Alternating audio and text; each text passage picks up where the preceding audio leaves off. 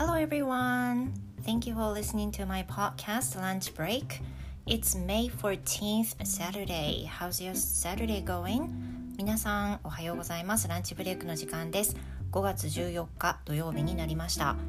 今日はですね、前回に引き続き、先輩パパ、Prin-sanと日本語でお話をする回のパート2です。So today, we talked about the English learning.And this question was made by Prin-san. And we were supposed to have a conversation together as the previous episode too. But since, I was, not good at managing the time, I asked Prin-san to have another time to discuss this. 前回に引き続きの2回目なんですが、今回はPrin-sanにご用意いただいた質問を元に一緒にお話をさせていただきました。そもそもその本題にもねあるんですけれども、Prin-sanも英会話を習いたい、英会話を上達させたいというふうに思っていらっしゃる部分があって、でご自身のね過去の、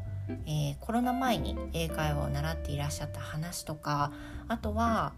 英会話を勉強したいんだけれども実際その英語の学習普通にしてる学生の時とかにしてる英語の学習とかと英会話を習いたいっていう風に英会話に特化した勉強をした方がいいのかとかねそういった勉強の仕方に違いがあるのかなどのご質問をいただきました。So we talked about this for about 30 minutes.So I hope you like this episode too. And are you ready? And let's get started. あ、もしもし。こんばんは。あ、こんばんは。Prin-san、よく聞こえておりますでしょうか？大丈夫です。はい、前回はどうもありがとうございました。とんでもない、こちらこそ。はい、今日は緊張していらっしゃらないですか？大丈夫です。ですけど、ちょっとね、はい、花粉症が今日ひどくって、本当ですか？はい。鼻詰まりで変な声になっちゃってたらごめんなさい。若干肌詰まりみたいになってます。確かに大丈夫ですか？もうね、今日ひどくってなんか、なんだこれっていうぐらい花粉が飛びまくってですね。本当ですか？はい。わかりました。じゃあその時は言ってくださいね。止めますから。はい、大丈夫ですか？はい、大丈夫ですよ。はい。前回Prin-sanに来ていただいて、私からの質問で子育てについてっていうことでお話をさせていただいたんですけれども、はいはい、私のタイムマネジメントが下手すぎて、そんなことない。私の質問をしてお話しして終わったっていうことになってしまったんですよね。はい、で今回は申し訳ないんですけど、もう一回お時間を取らせていただいて、Prin-sanが考えてくださった質問についてお話をしていこうかなという流れでございます。はい、わかりました。はい、お花が大変な中申し訳ないですが、本当ね、なんなんだろうこれみたいな。ねえ、まだあるんですね、花粉症の症状で出るんですか？ですアレルギー性鼻炎でもう 一年中花粉症というかハウスダストも、もう感じちゃうので今4月はね乗り切れたんですけど今ちょうどなんだろう、稲とヒノキが飛んでるんですよ。イネ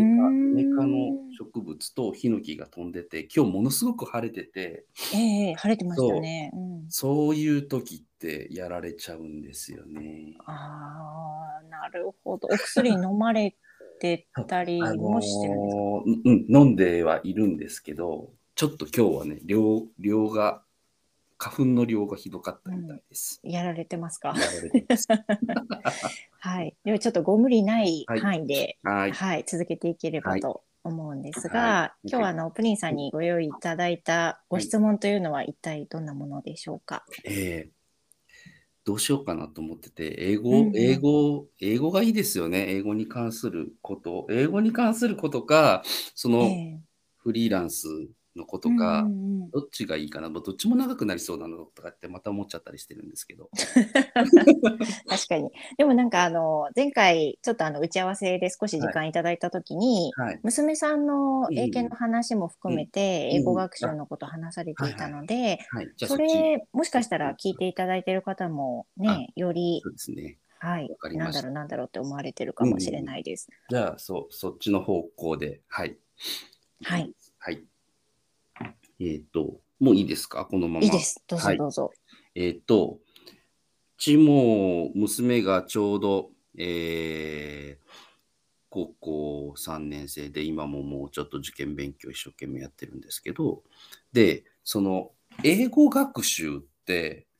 まあ、皆さんTOEIC やったり英検やったりとかいろいろこう、まあ、ツイッター見てると TOEIC 何点取ったとかっていうのをよく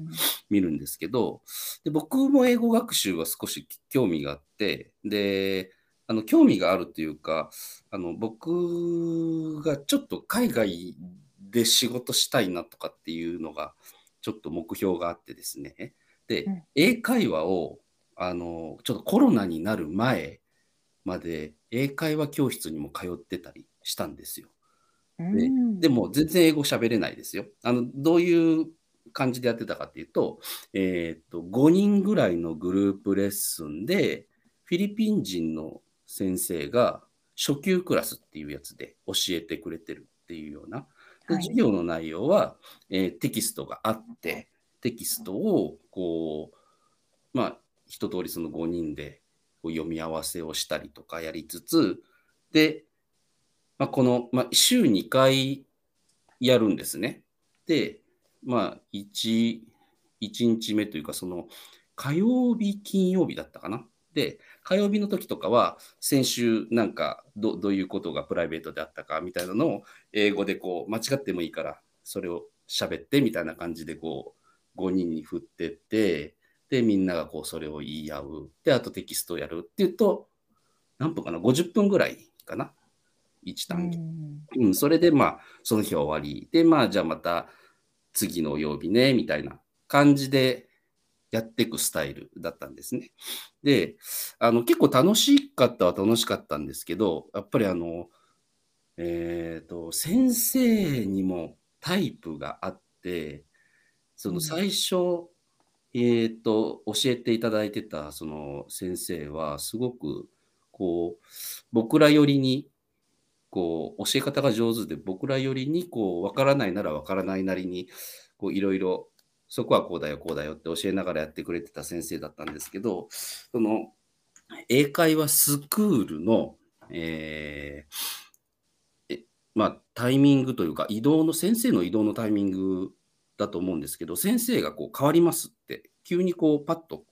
翌週行ったら変わってたっていう、いきなりですか、そうそう、なんかなんだろう、教える先生がその最初女性の先生だったのが、男の先生、ね、年齢は一緒ぐらいだったんですけど、もう、アナウンスもなく今日からこの先生みたいな感じになって、でまあ、僕らは先生を選ぶことはできないので、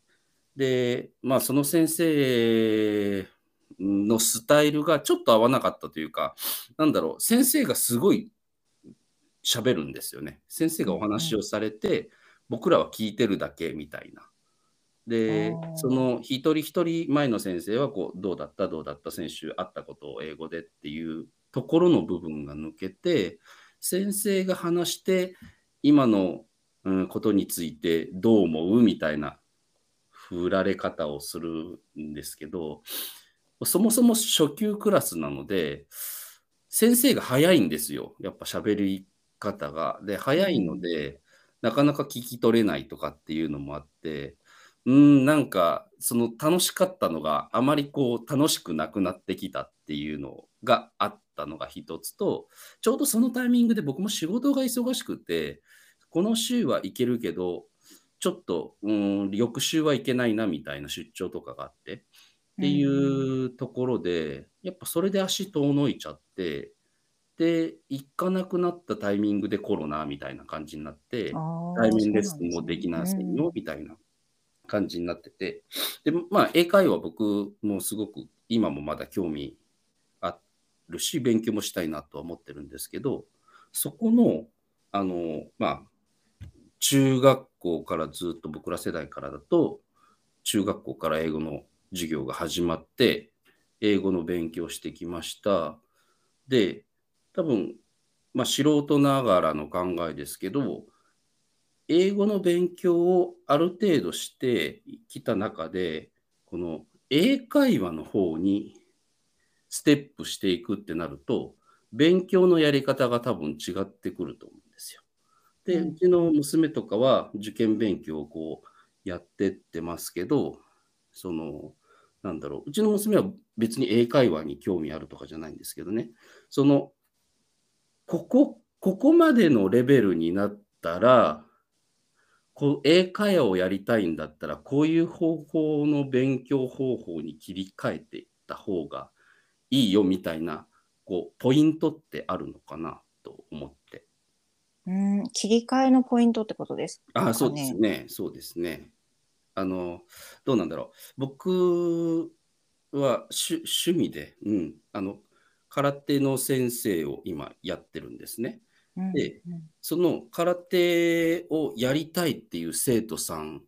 が、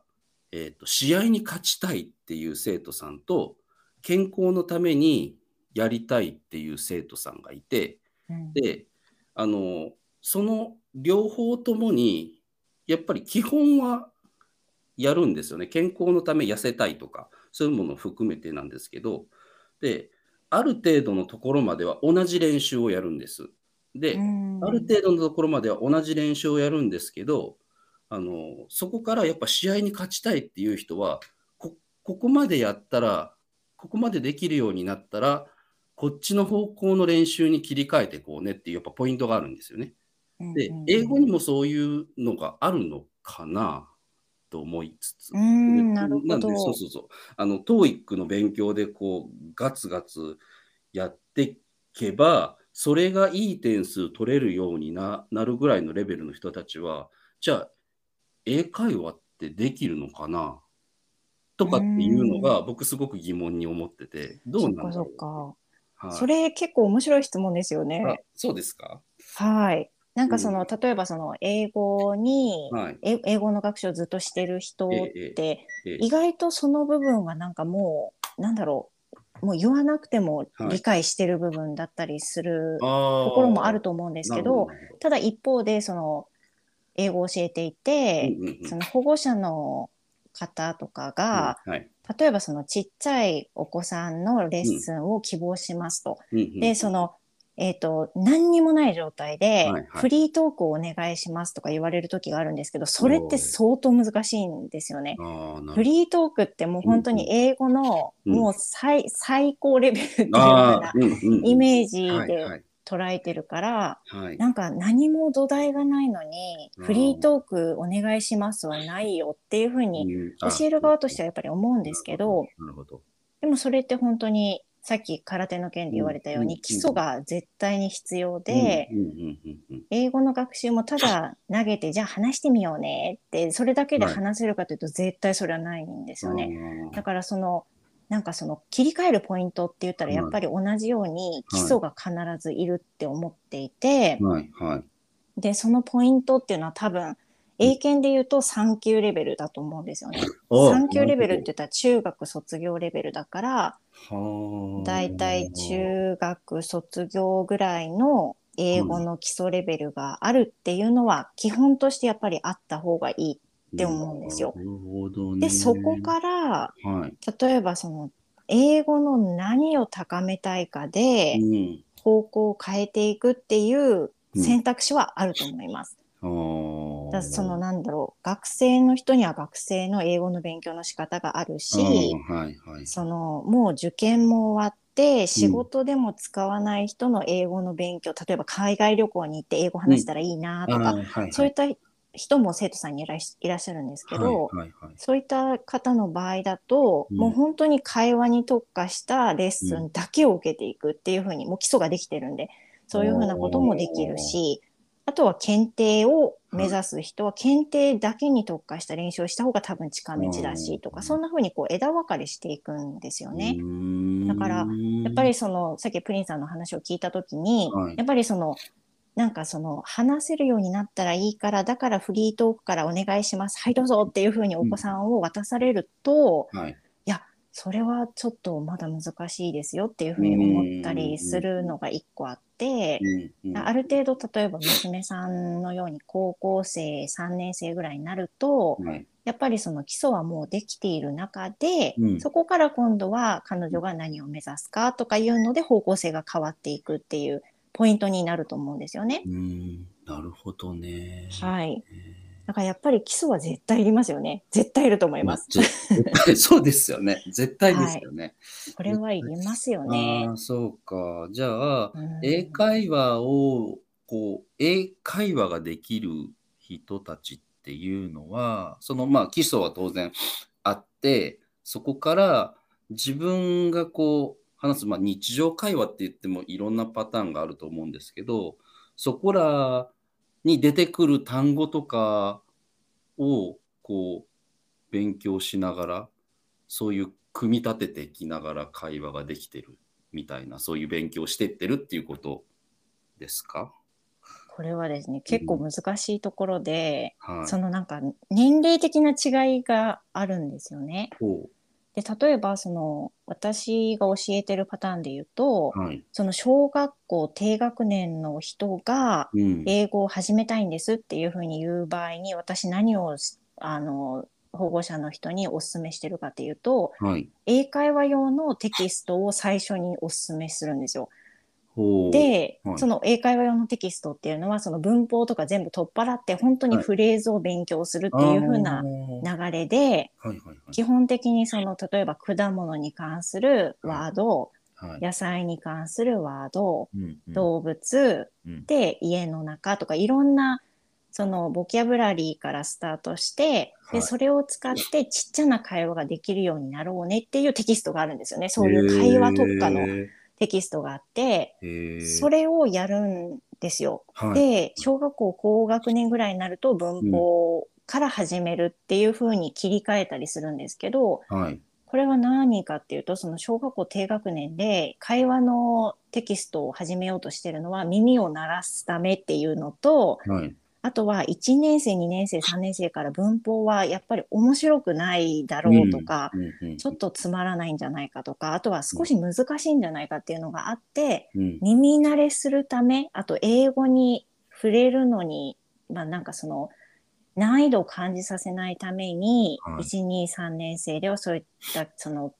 会話に特化したテキストをやるんですよね。へー。ただ、それをずっとテキストをやって、だとしても、はい、基礎はできないわけですよ。わかります？その例えば What's this? って言われたら It's 何々っていうふうに言うことはできるし、はい、How's the weather? って言われたら、はい、It's sunny とか答えられるんだけど、はい、組み立て方は知らないから、その言われたら返せるんだけど他の会話はできないっていうふうなことになるし、いざ字を見ても読めない、書けないっていう風な状態に なるから、ちょっと虫食いみたいな状態で学習がスタートするんですよね。なるほど。でも文法からスタートするにはまだ月齢的に難しそうとか、そういった感じで会話のテキストをお勧めして、で小学校高学年になると文法はもう理解できそうだから文法をやって、そこから一緒に会話とか、新しいその語彙とかボキャブラリーをやりながら、そのどうやって組み立てるかっていう文法を勉強して、そしてテキストに入って中学校で上がれて簡単に行けるようにしようねっていう風な組み立て方をしていくんですけど、その多分ね、その英語講師の方でもおすすめする教材とか全然違うと思うんですよね。だけど私は基本的にそういう風にちょっと考えていて、あとはその子がそもそも持つ英語力とかで全然違うので。なるほどですね。はい、結構なんかその英語力がめちゃくちゃ高い子やっぱりいるんですよね。小学校6年生だけどもう準1級取ろうとしてるレベルの子とかも結構いたりするので、本当に年齢だけで分けることはできないんですけど、ある程度最初1回目2回目ぐらいでレベルチェックみたいなお話をしてみて、あ、この子結構喋れるなとか知ってるなっていうのが分かったらテキストを決めていたりするんですけど、そんな感じだと思います。基本は基礎勉強なんだけど、ちょっと月齢で変わったりするっていうふうなことですよね。なるほどですね。そうなんだ。いや、僕は実はその TOEIC とかでめちゃめちゃ点数取ってる人たちは、何気にペラペラ喋れてるんだろうな、言わないだけでと思ってたので、今の理屈で言うと、そんなペラペラ喋れない、言うことは分かってるけど喋れないよっていう人も結構いるってことですよね。これ本当に人によると思います。多分その、トイックが低い人ですごい喋れるっていう人はやっぱりいないと思うんですけど、なるほど、はいはいはい、でも高いからみんなペラペラ喋れるかっていうと、そこはまたちょっと違うかなって、英検もまたしっかりかなと思うんですけど、能力はもちろん比例して高くなっていくんですけど、例えば A さんができることが B さんもできるかっていうとそうじゃなかったり、その人によって得意不得意があるので、スピーキングは得意だけどリーディングはできないとか、いろんなこう総合的な能力で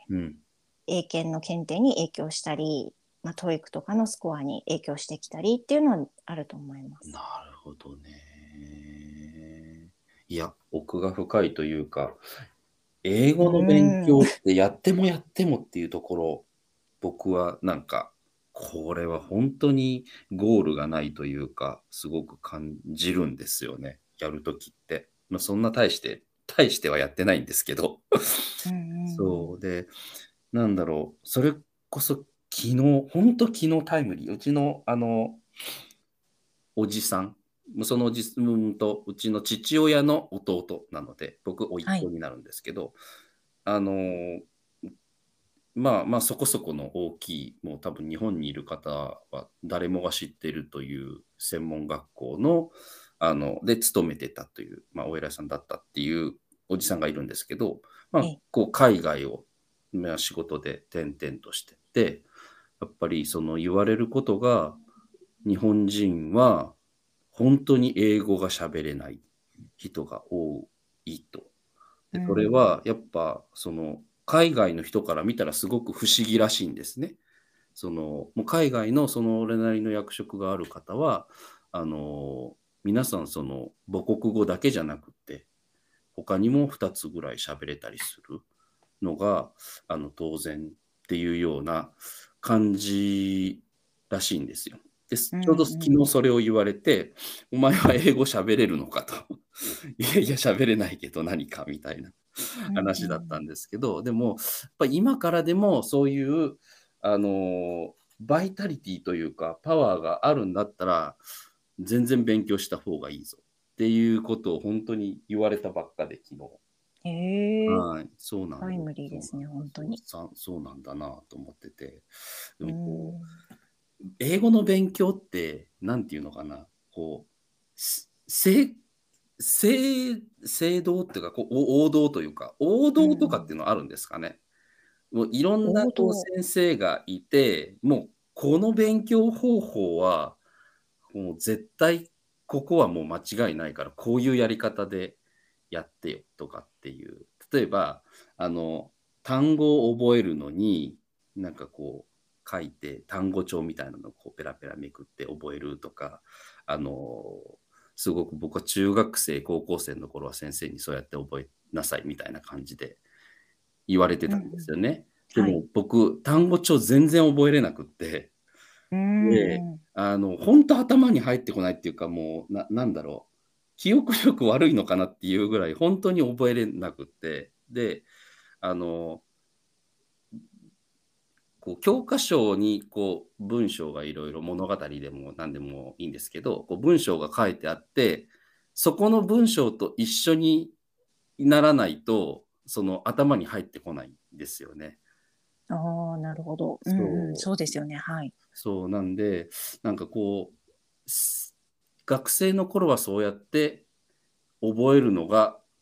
正しい覚え方というか、単語を覚えるのは正しい勉強の仕方だよとか、なんかそういうふうに言われてきたので、やっぱその英語をしっかり勉強してる方っていうのは、やっぱそういう勉強のテクニックというか、なんかこういうものがしっかりあった上で、そこから先自分のこう覚えやすいようにというか、なんかそういうふ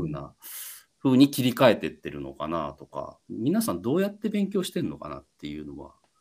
すごく、そうですよね、はい、結構興味深いとこですよね。なんかそのやっぱりその人によって勉強しやすいとか、はい、頭に入りやすいとかいうのってきっと違うだろうなと思うんですけど、はいはいはい、なんか私が思うその勉強のテクニックっていうのは3つあるかなと思ってて、はい、その1個目は発音、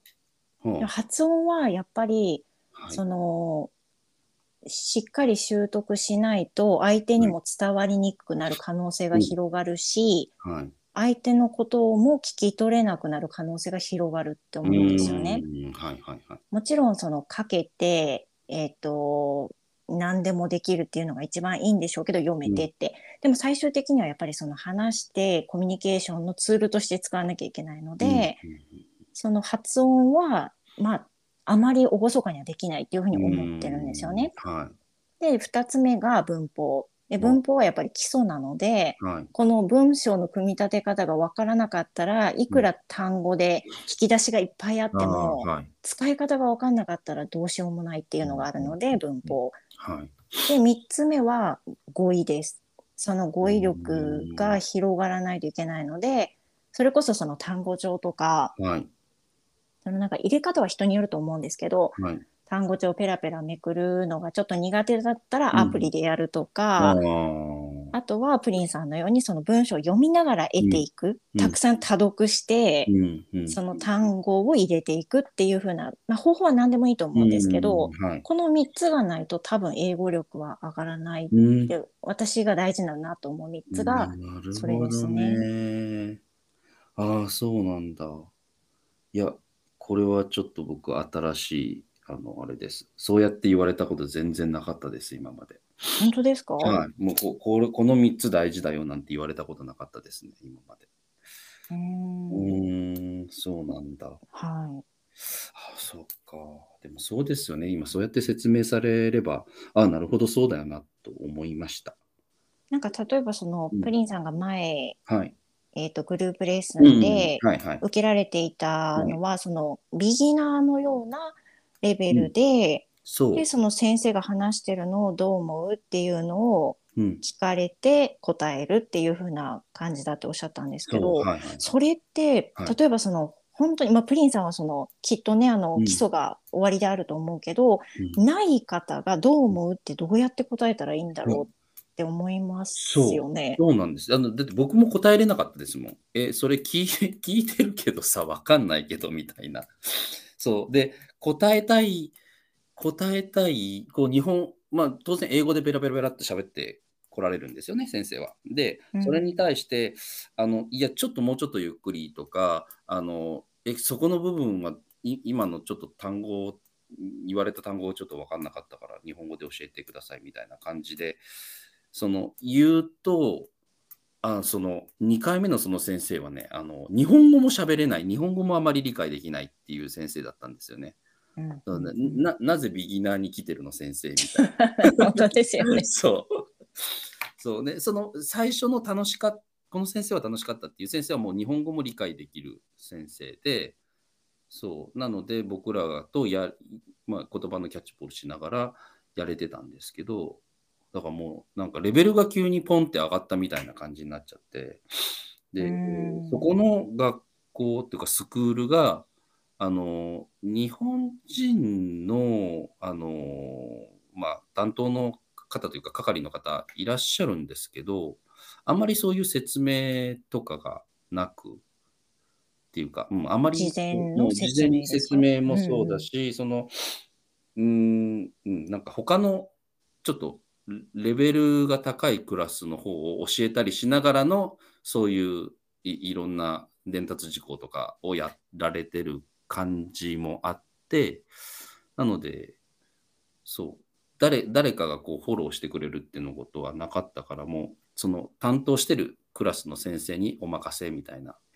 感じだったので、なかなかハードだよなみたいな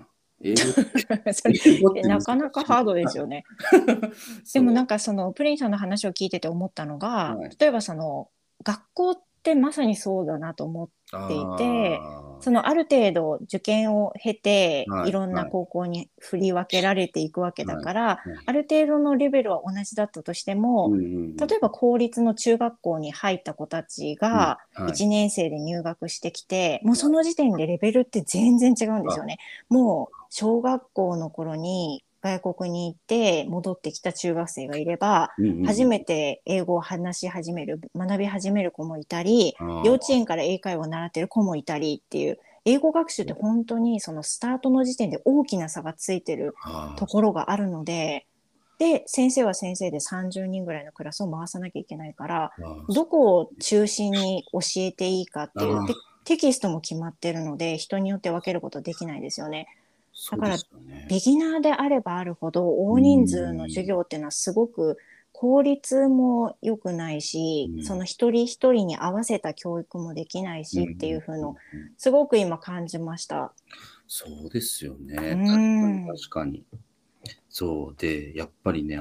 楽しくないとね、勉強しないんですよね。必要じゃないから、僕なんかもう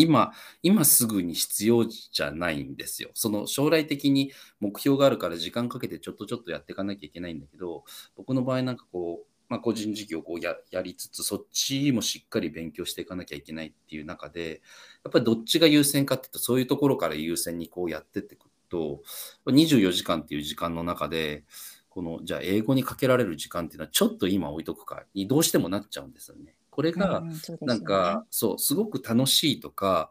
いやいやもうこれ毎日本当続けてって、いや本当この時間が楽しいんだよねぐらいな感じになるとまた違ってくるのかなとは思うんですけどね。なんかそのちょっとねその一件があってから僕の中では英語の勉強っていうのがなかなかちょっとハードルが高いですよね。高いことになっちゃったので、うん、そうなかなかねいや今からまた勉強するってなると、まあ今バザルさんから教えていただいたね、そのもう一回じゃあここの3つの発音と文法と語彙っていうところを意識しながら少しずつでもちょっとやってみようかなとは思ったんですけど、またはい、そう楽しく勉強できる環境をちょっと自分で探さなきゃいけないかなとは思いました。うん、そうですね。やっぱり本当にそのどのレベルになっても楽しいってすごく大きなキーになってて、うん、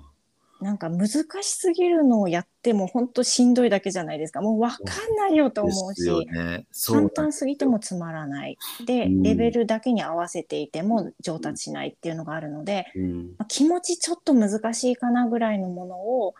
教える側としても提供し続けるっていうのはすごく意識しないといけないことだなって感じてます。なるほどね、うん、ね、いやだからそのツイッターとか見ててね、TOEICとかやるっていう方々で自主勉強というか自分で何かを教わるじゃなくて自分で勉強されてるわけじゃないですか、あれって。そうですよね、うん、そのモチベーションの保ち方がすごいなと思って。いや思いますよ。その英語を教えてない方がそれだけずっと続けられるっていう方がもうたくさんいらっしゃるっていうのは本当に、ね、もうすごいなってしか言えない。頭下がりますよね。いやすごいなと思って、じゃあどんなのやってんのかなとかって思ってチラチラっと見たらもうさっと閉じるぐらいのレベルだから、僕から見たらいや本当、いや英語ってなんかこんなにこう盛り上がってるところでは盛り上がってるんだけど、じゃあ日本全体で見たときにどうかっていうともうちょっと盛り上がってもいいのかなとかって思うんですよね。結構まあツールは広がってきてますよね、うん、なんかその例えば田舎だから受けられないとかそういう状態じゃもう今やないので、はいそうですね、いろんな人がやる気と、うん、なんだろうそういったツールさえあればっていう風な状況になってますよね、うんうんうん、そうですよね、うん、そうなんですよね。本当にいやでも僕は今日はちょっとこの質問すごく新しい発見がいっぱいあってよかったです。よかったです。プリンさんお時間もちょうど30分ぐらい。本当ですね。今日なんかいい感じでまとめられそうです。バッチリじゃないですか今日は。いや嬉しいです。よかったですかお花の方は大丈夫でした。ちょっとしんどそうなねところもありましたけど、ありがとうございました。いやとんでもない、ありがとうございました。ね、大変の時にお忙しいのにまたお時間作っていただいて、とんでもないです。ありがとうございます。またぜひ本当に私前回の配信で、はいはい、お父さん側の意見を聞けるってすっごく有益って言っていいかわからないですけど、でも本当に実りある回で、すごく嬉しかったです。まあ、でもね、あれは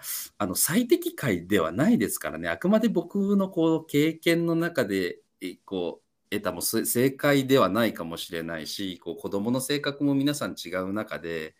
そう、まあ、僕の話がどうだったかなとは思いますけど、まあまあそうやって言っていただけると嬉しいです。はい、本当にありがとうございました。今回前回子育てについてのお話、はい、で今回はPrinさんに用意していただいた英語学習の、まあ、その勉強の仕方っていうふうなことについて話をさせていただいたんですけれども、はい、2回振り返っていかがでしたか？うん、やっぱりね、僕もこうやってTwitter とかでつながらない、Twitter をやってないと絶対知り合わなかった方々とこうつながって、でバザールさんともこうやってお話しさせていただくことができた。でまた新しい発見を得ることができたっていうのは、何でしょう、こうやっぱ SNS ってすごいなっていうのと、そうですよね。そうやっぱこれはうまくこういいように活用していった方がいいなって思いました。本当にそうですね、はい、いろんな世界のいろんな人とつながれるってもう最高なことですよね。そうですよね。なんかね、本当に、いや、そうで全くこう違う世界、違う業種で働いて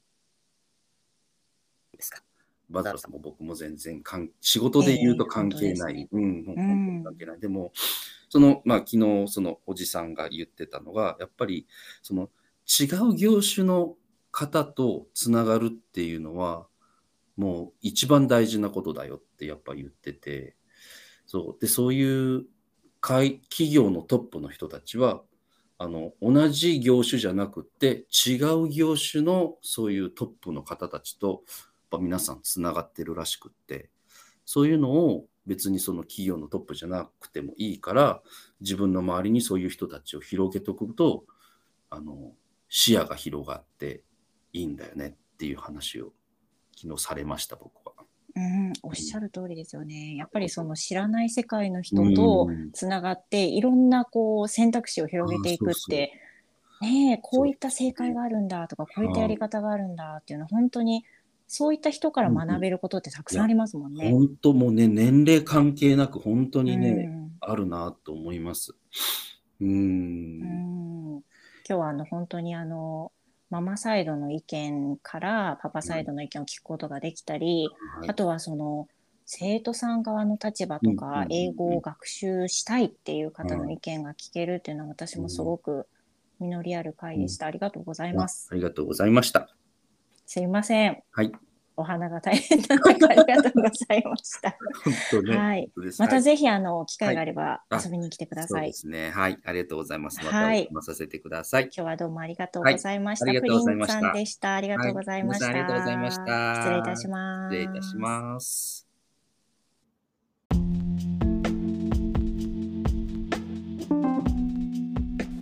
Well, this is ending. Thank you for listening, guys.エンディングです。皆さんいかがだったでしょうか。今回のPrinさんとのお話は英語学習についてだったんですけれども、英会話を上手にできるようになりたいっていう風な場合、ある程度の英語学習を中学校レベルぐらいまで突き詰めた後はやはりある程度それに特化した勉強というか、普通にテキスト解いてただやるっていうだけじゃなくて、実際にやっぱり話すような練習をしたりとか、そういったことが必要になってくるっていう風な話をしていたんですけれども、Prinさんと話をさせていただいたことで生徒さん側の気持ちで私たち英語講師がなかなか気づけないところを改めて気づかせてくれたような気がしました。So, for example, in terms of learning Korean, for example, 例えば私過去に韓国語をねマスターしたいと思って勉強し始めたことがあるんですけど And I totally quit it でそれ結局ねやめてしまったんですがその理由の一つとして何を最初にやればいいのか分かんないっていうのがすごくあったんですよね I started using Duolingo as learning English as learning Korean but the most difficult one for me for learning Korean was I didn't quite understand when to start from the beginning でその韓国語を勉強した時にすごく痛感したんですけど全く分かんないものからすると何からやったらいいか分かんないなっていうのがあったんですでアプリの Duolingo ってね皆さんご存知の外国語学習アプリがあるんですけど Duolingo で勉強した時は日本英語でいうアルファベットみたいなその言葉一つ一つの文字の読み方とかを勉強するんだけどいかんせんその文字を勉強するだけではね会話には全くつながらないでもっともっと長い道のりになるんだろうなって思ってすごくこう遠い目をしながらやめていったところがあるんですけど英語学習も同じで何から勉強するのが正解かっていうのがしっかり説明されないと生徒さん側に提示されないと本当に今やってることが正しい方法なのかっていうのがちょっと迷子になるところがあると思うんですよねだからそういった話を今回Prinさんとのお話でそういう風に生徒さんがなることもあるんだからしっかりガイドしていくことも必要なんだっていうのはねすごく考えさせられましたAnd he uses his example for karate. And, when you want to improve your karate, it really depends on person.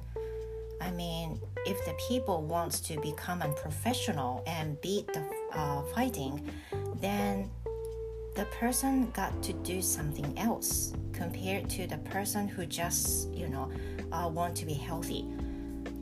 でプリンさんはねそのお話の中で、空手をねご自身がされている空手を例にとってすっごい分かりやすくねお話ししてくださったんですけどプロになりたいとか試合に勝ちたいっていう風な人と健康のためにね空手やりたいっていう人とは最終的にやる方向性も違うときっとね熱量も違うっていう風なことをおっしゃっていたと思うんですけれども英語も同じである程度基礎的な部分が出来上がった後っていうのはその人がどの程度のレベルで何をしたいかによって講師側がプッシュする中身も変わってくると思うんですよねでそれは英会話だったり試験勉強だったりいろんなものが変わってくると思うんですけどなので生徒さんの立場としてはただ英語を勉強したいですじゃなくて何がしたいのか英語を勉強したい中で会話ができるようになりたいのか聞き取りがうまくできるようになりたいのかそれとも試験に合格したいのかそういったものを伝えていただくのも英語講師としてはすごくありがたいのかなって思うんですよねいろんなことをね今回の会話で感じさせられました Yeah, I'm so grateful for the conversation with him today And also at last minute he mentioned his uncle, right? He mentioned his uncle that it's quite important to meet people in a different field. でご自身のねおじさまの話を話されていていろんな違う分野の方とつながるっていうことが、いかに大切なことかっていうことも最後にお話しされていましたよね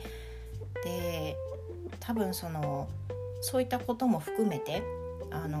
プリンさんは車の世界でずっと頑張っていらっしゃる方で私は英語を教えてるっていうことしか経験がない人間なんですけどそういうふうに全く畑の違う人たち同士が話すと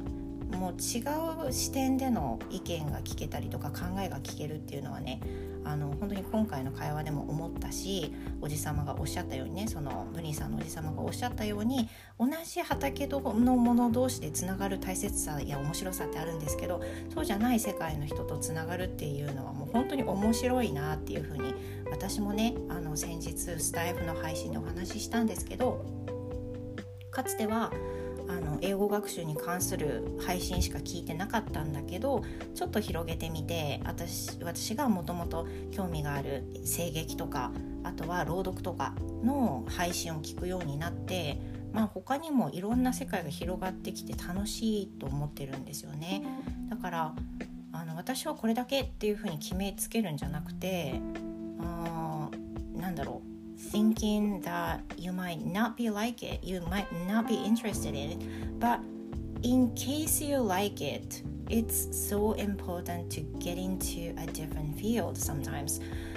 嫌いかもっていうふうに、思わずに一回全然畑の違うところを覗いてみたり、その人と話してみるっていうのは